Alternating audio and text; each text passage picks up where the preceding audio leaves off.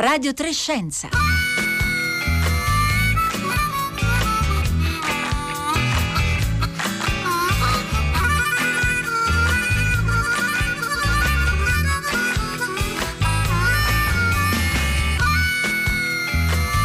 Buongiorno, buongiorno da Pietro Greco e benvenuti a Radio 3 Scienza. Eh, il Covid, il Covid ha fatto emergere tutta l'importanza dei dati, lo abbiamo appena sentito dalla Cina, Radio 3 Mondo, e, e quindi tutta la necessità anche di accedere ai dati che qualcuno ha raccolto. Così che oggi insomma i dati sono davvero importanti. Se nell'Ottocento il problema era chi detiene i mezzi di produzione, oggi il problema è chi detiene i mezzi di computazione un tema decisivo per una società democratica della conoscenza. Ma di questo parleremo tra poco. Prima parleremo di vaccini, di vaccini contro l'influenza e cercheremo di capire, come recita come dire, lo slogan classico del giornalismo, chi, come, dove, quando e perché conviene che si vaccini il numero di telefono intanto per intervenire direttamente in trasmissione e dialogare con noi e con i nostri ospiti è 335 5634 296.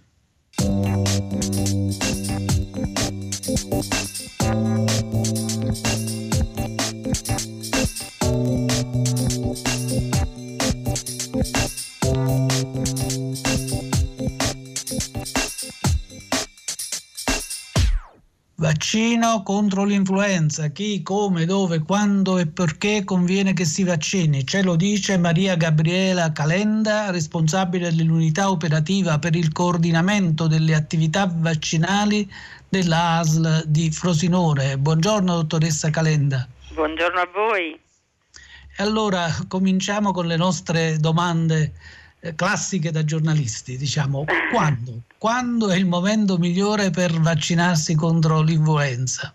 Non sta, per esempio, non è in corso forse una corsa al vaccino, anche determinata dal fatto che secondo una circolare ministeriale di quest'estate il primo ottobre doveva essere la data di inizio della campagna vaccinale. Allora, la data d'inizio è sicuramente il primo ottobre, così come ha definito la circolare ministeriale. E le regioni si sono attivate chi prima chi dopo, la nostra regione, la regione Lazio, è già partita, abbiamo già cominciato la nostra attività, quest'anno è una campagna veramente molto molto molto impegnativa. C'è una grande sfida, eh, una, un'importante azione di prevenzione che va, va, fatta in maniera capillare, capillare sui soggetti fragili.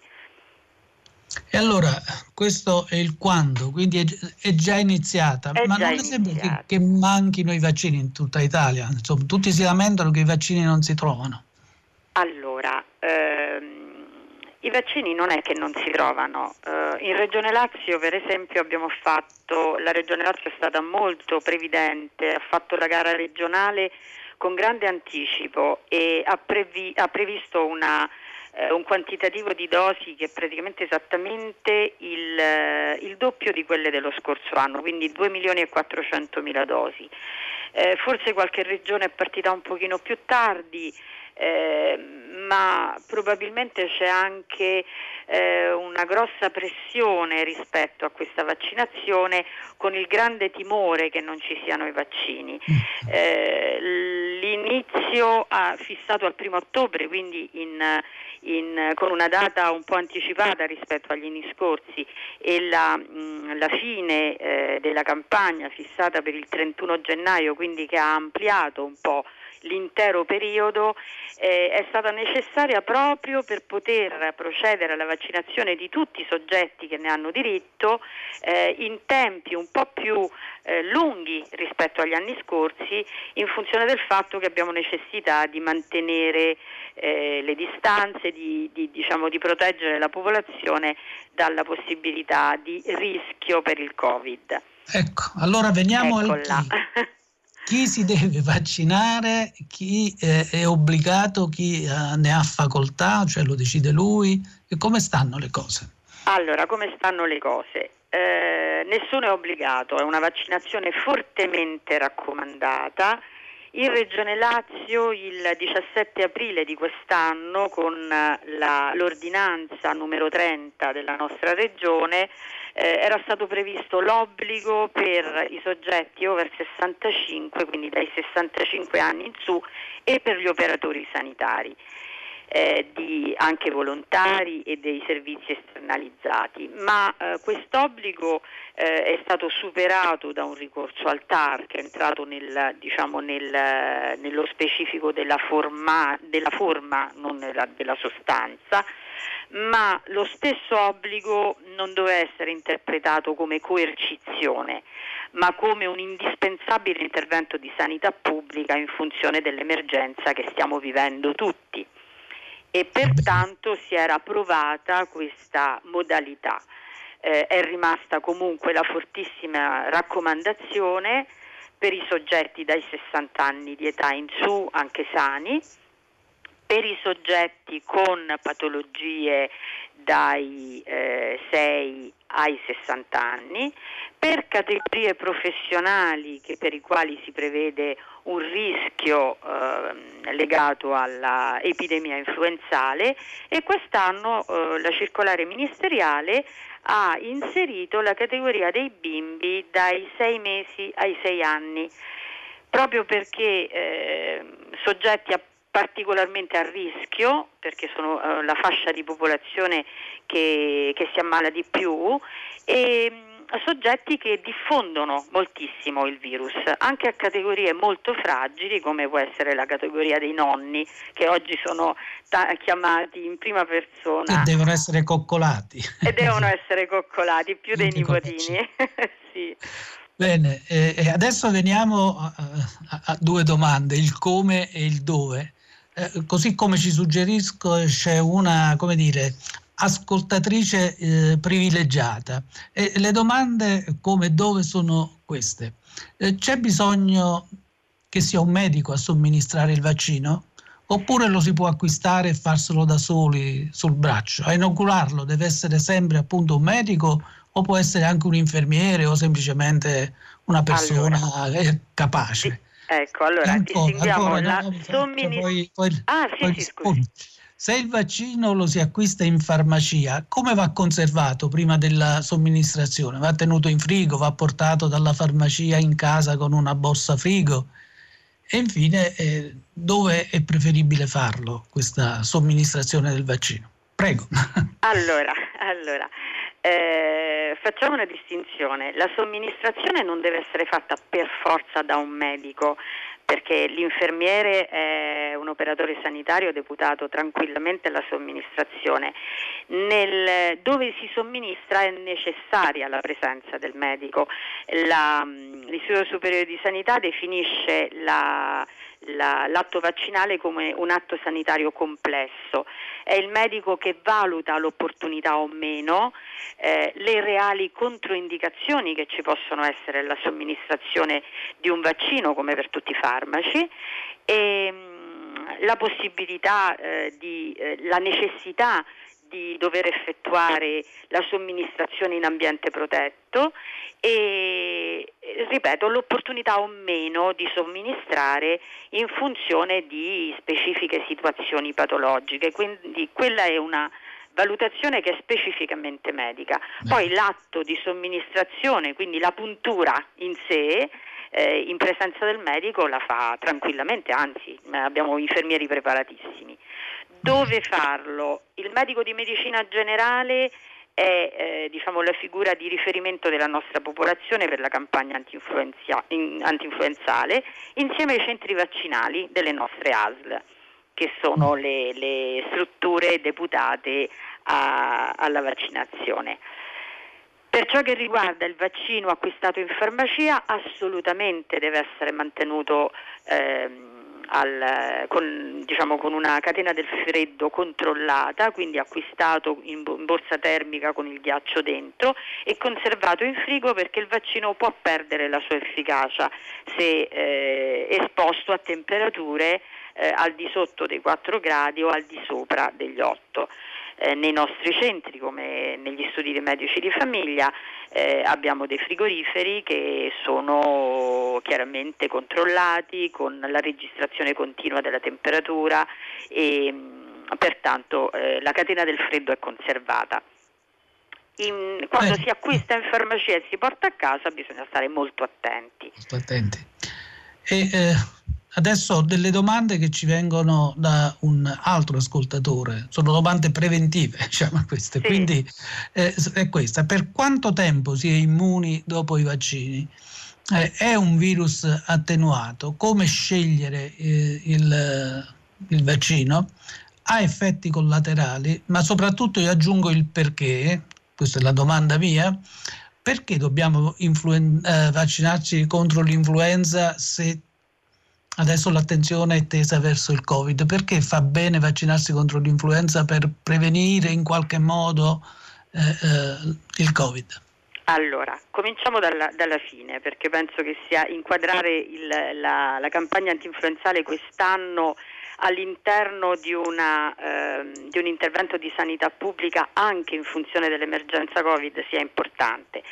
Eh, perché vaccinarsi per l'influenza? I sintomi dell'influenza e i sintomi dell'infezione eh, da coronavirus eh, in, per la stragrande maggioranza sono sovrapponibili e eh, l'impatto dell'influenza che può eh, diciamo essere confusa con una malattia apparentemente banale ma che nei soggetti fragili può comportare delle complicazioni molto serie eh, anche con un aumento della mortalità della popolazione in particolare della popolazione fragile ehm, nel periodo di epidemia dell'influenza eh, c'è la possibilità che eh, questi casi complicati eh, vadano a, ad avere la necessità del ricovero ospedaliero e quindi vadano a pesare ancora di più sul, sull'impatto che il coronavirus sta avendo sui nostri ospedali, sui nostri pronto soccorsi. Quindi questo è un discorso. Dall'altra, dall'altra parte ehm, avendo già fatto il vaccino per l'influenza, laddove avessimo sintomi similari, eh, già c'è una diagnosi differenziale che ci permette quasi di escludere la sindrome influenzale e quindi ci indirizza verso una, una diagnosi eh, più, mm, diciamo, più rapida e più precisa. Bene. E poi mi ricordi le altre domande perché... altre domande, un attimo che le vado... Erano eh, rispetto al, all'effica, le, mm, l'efficacia del vaccino nel tempo, sì. quando? Allora, sì, sì. Eh, immediatamente dopo la somministrazione mh, mm, ci vogliono circa 15 giorni perché il vaccino faccia realmente effetto e il soggetto sia protetto e l'immunità da vaccino antinfluenzale eh, permane sicuramente per i 3-4 mesi successivi. Eh, dobbiamo però eh, ricordare che stiamo vaccinando soggetti fragili, a volte anche eh, essendo avanti con l'età, con un'iniziale immunosenescenza e quindi con una risposta un po' meno efficace e meno duratura nel tempo. Quindi è importante vaccinarsi eh, immediatamente eh, prima dell'inizio del periodo epidemico e del picco epidemico proprio per permettere a questi soggetti di, di rispondere nel momento in cui il virus si farà vivo nella sua massima espressione. Bene, io ringrazio Maria Gabriella Calenda che ci ha fatto un po' di chiarezza intorno a questa necessità eh, di eh, vaccinarsi eh, contro l'influenza, anche per prevenire in qualche modo, insomma, per affrontare meglio eh, il Covid. Ricordo che Maria, Gabrie- Maria Gabriella Calenda è responsabile dell'unità operativa per il coordinamento delle attività vaccinali dell'ASL di Frosinone. Grazie. Ricordo ancora il numero di telefono per intervenire direttamente in trasmissione, ci sono già stati moltissimi eh, messaggi e il numero è 335 5634 296.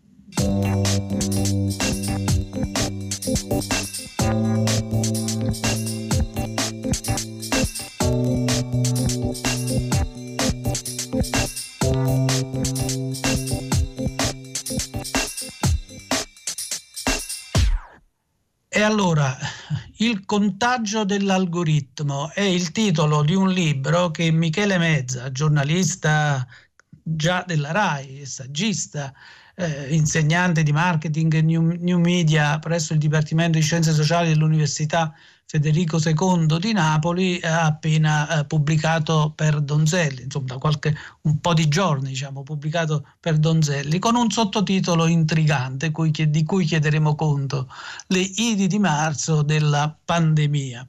E allora intanto buongiorno Michele Mezza. Buongiorno a voi. Allora comincio con una domanda diciamo, banale, ma che forse ci aiuta eh, a dipanare il titolo eh, davvero interessante. E qual è il rapporto tra l'algoritmo e cosa intendiamo per algoritmo e la pandemia? Perché entrambi, come tu dici nel libro, caratterizzano la nostra epoca? Ma perché a me sembra, seguendo il dibattito, non è solo un'idea centrica mia, che eh, i due fenomeni siano assolutamente simmetrici e sovrapponibili per dimensione, pervasività, dinamica, logica, struttura. La, l'epidemia è una rete in cui il virus si muove esattamente secondo la logica delle particelle in fisica che è quella che presiede alla sistematizzazione e relazione tra i nodi della rete, per cui rete, sistemi di calcolo e eh, epidemia sono esattamente la stessa figura cognitiva, razionale, sono anche le due potenze a livello globale. Eh, coincidono per target più o meno 4 miliardi di persone, coincidono per aree geografiche, pensiamo alla geografia del virus eh, più o meno coincide con i punti forti della rete. Questo non significa certo che chi sta in rete è vulnerabile, ma significa che le zone in cui ci si muove più dinamicamente sono quelle che, come stiamo vedendo, eh, producono un contagio maggiore. Per cui stiamo, abbiamo di fronte due fenomeni eh, assolutamente simmetrici. Ecco, nel tuo libro c'è una, una citazione che, che, ritorna due volte. Eh, ci sono secoli in cui non succede niente e settimane in cui succede tutto. Questo è diciamo, il nostro tempo. Ma c'è anche questo paragone con le Idi di marzo, diciamo, con l'uccisione di Giulio Cesare e anche con una certa eterogenesi dei fini. Beh sì, a parte la coincidenza cronologica, un mm. fatidico e terribile mese di marzo allora e un mese di marzo che ormai dal 2020 sarà calendarizzato storicamente eh, come spartiacque della storia prima e dopo quel marzo il mondo è diverso. E le Idi di marzo anche dal punto di vista del eh, simultaneo cambiamento del potere a Roma in pochi minuti e poi in pochi giorni si innesta un processo che porterà per un'eterogenesi dei fini come giustamente veniva notato oh, i congiurati che volevano liberarsi di un possibile dittatore e si inginocchieranno davanti a un imperatore Dio quale Augusto. E, e qui si vede che il tema è chi è Augusto oggi, chi è eh, quella dimensione, quel soggetto, quella eh, aggregazione di interessi che sta diventando dominante in questo processo. Io penso il libro cerca di documentare una risposta che vede proprio nella potenza di calcolo, nel sistema di tradurre in numeri ogni nostra analisi e di legare ai numeri ogni nostra decisione. Quella, a mio parere, è l'Augusto che esce dalla nostra IDI di marzo. Quindi chi, contro- chi ha il potere computazionale eh, tu sottolinei però la necessità che questo potere computazionale sia trasparente. Eh, cosa significa? Beh, eh, come tutti i poteri, l'unico modo per contenerlo è condividerlo. Uh, noi abbiamo una concentrazione straordinaria di potere di calcolo, di capacità di raccogliere ed elaborare dati sulla base di sistemi automatici eh, di misurazione. questo potere è nelle mani di poche centinaia di persone nel pianeta che stanno accumulando peraltro uh, delle fortune assolutamente incalcolabili. Pensiamo che in piena pandemia Apple è arrivato a una capitalizzazione di 2.000 miliardi di dollari, provate a vedere quanti zeri ci sono in un numero così fantastico. E questo potere va condiviso perché è un potere che interferisce chiaramente nei nostri comportamenti, perché è in grado di anticiparli, di prevederli, così come questo potere va usato per anticipare e prevedere il virus proprio sulla scorta di questa esperienza decennale che ha visto grandi service provider catalogare ogni nostra azione e tradurla in previsioni per indurci a ripeterla. Questo è un uh, potere che non può rimanere di esclusivo e banale competenza della sua proprietà. Quindi tu poni cioè, un problema eh, ma- su cui magari ritorneremo dopo, uh, però intanto c'è, c'è, questo, la capacità di cogliere i segnali deboli, che è una capacità importantissima nel contrasto della diffusione della, dell'epidemia, in questo caso dell'epidemia di Covid.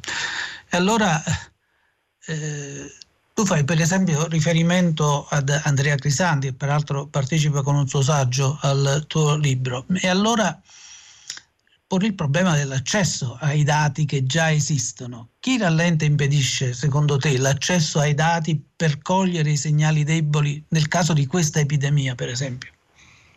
Beh, chi sta confiscando oh, questi segnali deboli? I segnali deboli sono quella serie incommensurabile e soprattutto inconsapevole, questo è l'elemento qualitativamente pregiato ed esclusivo delle informazioni che noi rilasciamo in rete quando la percorriamo e quando segnaliamo il nostro stato oh, di, di, essere, il nostro modo, le nostre percezioni, le nostre emozioni, le nostre relazioni. È lì che segnaliamo che non sentiamo il fatto, è lì che segnaliamo che abbiamo una sintomatologia informazione, è lì che segnaliamo che vogliamo spostarci da una città all'altra. Questi dati non possono rimanere di assoluta pertinenza del proprietario della piattaforma, perché la questione non è che questi dati sono di nessuno e dunque la privacy è garantita, questi dati sono di pochi e dunque la privacy è eh, sicuramente eh, violata, ma in più non è condivisa. Allora il tema oggi, e lo vediamo in questa seconda ondata, è come riusciamo ad anticipare questo movimento pulviscolare del virus, che non è più localizzato, georeferenziato in un territorio, ma è diffuso, cioè l'abbiamo alle spalle, non l'abbiamo più di fronte. Allora il tema è come eh, riescono gli enti pubblici, le autorità sanitarie, per cui autorità che hanno il mandato di garantire la nostra sicurezza e ne hanno anche il riconoscimento e la solennità, ad eh, usare risorse che altri stanno usando in chiave commerciale. Allora il tema è perché non integrare nel corredo di dati che eh, stiamo faticosamente rabberciando e raggranellando quei dati che rappresentano un segnale straordinario. Nei giorni scorsi il New York Times è uscito con l'annuncio di un algoritmo eh, elaborato ad Harvard che localizza eh, il formarsi di incubazione di focolai proprio sulla base dei dati di Twitter e di, e di e Google. Ecco, io credo che questa risorsa eh, non possa rimanere sospesa, anzi ancora peggio, non possa rimanere privata e commercializzata. Quindi c'è bisogno di un intervento pubblico perché questi dati siano a disposizione di tutti, siano a vantaggio di tutti e non a disposizione di pochissimi che li tengono molto spesso eh, segretati. E questo è un punto di discussione che giustamente viene sottolineato perché c'è chi sostiene che eh, questo problema si possa risolvere con una serie di norme legislative, di interventi istituzionali a livello nazionale o sovranazionale, l'Europa o i governi. Eh, io penso che quelli siano inevitabilmente dei punti di partenza, ma non risolvano il problema. Come voi sapete meglio di me perché ce la raccontate tutti i giorni, la tecnologia è un ghepardo che non riusciamo a fotografare perché non rimane mai fermo nello stesso punto. Allora il problema è come innestare processi che siano in grado di negoziare con i titolari questi, eh, questi patrimoni di dati. Eh, in base a quali valori, a quali obiettivi, a quali interessi pubblici. Questo è il tema che va posto e per cui il problema diventa chi siano i soggetti negoziali adeguati alle controparti che conosciamo. Chi è in grado di eh, costringere Google, Facebook eh, o Amazon a sedersi a un tavolo? È solo chi è in grado di avere un potere di ritorsione che possa in qualche modo, concedetemi l'espressione un po' brutale, fargli male se eh, non si siedono. E io nel libro avanzo alcune proposte come le città, le università, le categorie professionali, ovviamente supportate da norme e da eh, leggi che rendano legittimo, plausibile queste procedure negoziali. Ecco Michele, Michele Mezza, eh, quanto conta invece quell'elemento che eh, la professoressa Enrica Amaturo e, e tu stesso nel, nel, corpo del libro eh, ti riferisci, vi riferite, cioè la consapevolezza digitale, quindi una consapevolezza diffusa da parte di noi utenti ingenui, diciamo. Beh, conta molto ovviamente, ma io non credo, in questo un po' mi differenzio un po' in generale che sia un problema esclusivamente come dire, di alfabetizzazione e di formazione. Mm. L'esperienza del secolo scorso ci ha insegnato che la più grande scuola di saperi e competenze dei propri diritti e delle proprie modalità di rivendicarli sono proprio i processi conflittuali, sociali. La fabbrica fordista è stata negoziata eh, attraverso un lungo e faticoso processo negoziale che ha prodotto saperi, culture, immaginate tutto quel bagaglio straordinario sulla nocività, sui diritti dei minori, sulla eh, parità dei diritti con le donne, tutto nato all'interno di un lungo percorso conflittuale. Ecco, io credo che indubbiamente accanto a un'azione di formazione, di alfabetizzazione, di informazione però bisogna armare anche i soggetti sociali in grado di eh, eh, intervenire in questi processi. Pensiamo al sindacato che si trova di fronte nuovi soggetti come eh, piattaforme che sono datori di lavoro, i rider e tutta la vicenda. Pensiamo, come dicevo prima, alle città che devono gestire il, il, la transizione in digitale con le smart city, pensiamo alle categorie professionali, ai giornalisti, ai miei colleghi che si trovano oggi pressati da algoritmi predittivi e addirittura semantici che eh, eh, prevedono addirittura la formula grammaticale che viene accettata dalla, eh, dalla piattaforma e quella no. Ebbene, Bene. queste sono scatole neve che vanno aperte. Grazie, grazie Michele Mezza, ricordo autore del contagio dell'algoritmo, le idi di marzo della pandemia, Donzelli editore eh, Michele è giornalista e saggista, nonché docente presso l'Università Federico II di Napoli. E siamo arrivati alla fine della nostra trasmissione odierna. Ricordo che eh, in redazione eh, ci sono Francesca Boninconti e Paolo Conte, alla console eh, Giovanni Isdaghi, in regia Marco Pompi, a seguire il concerto del mattino. Buona giornata.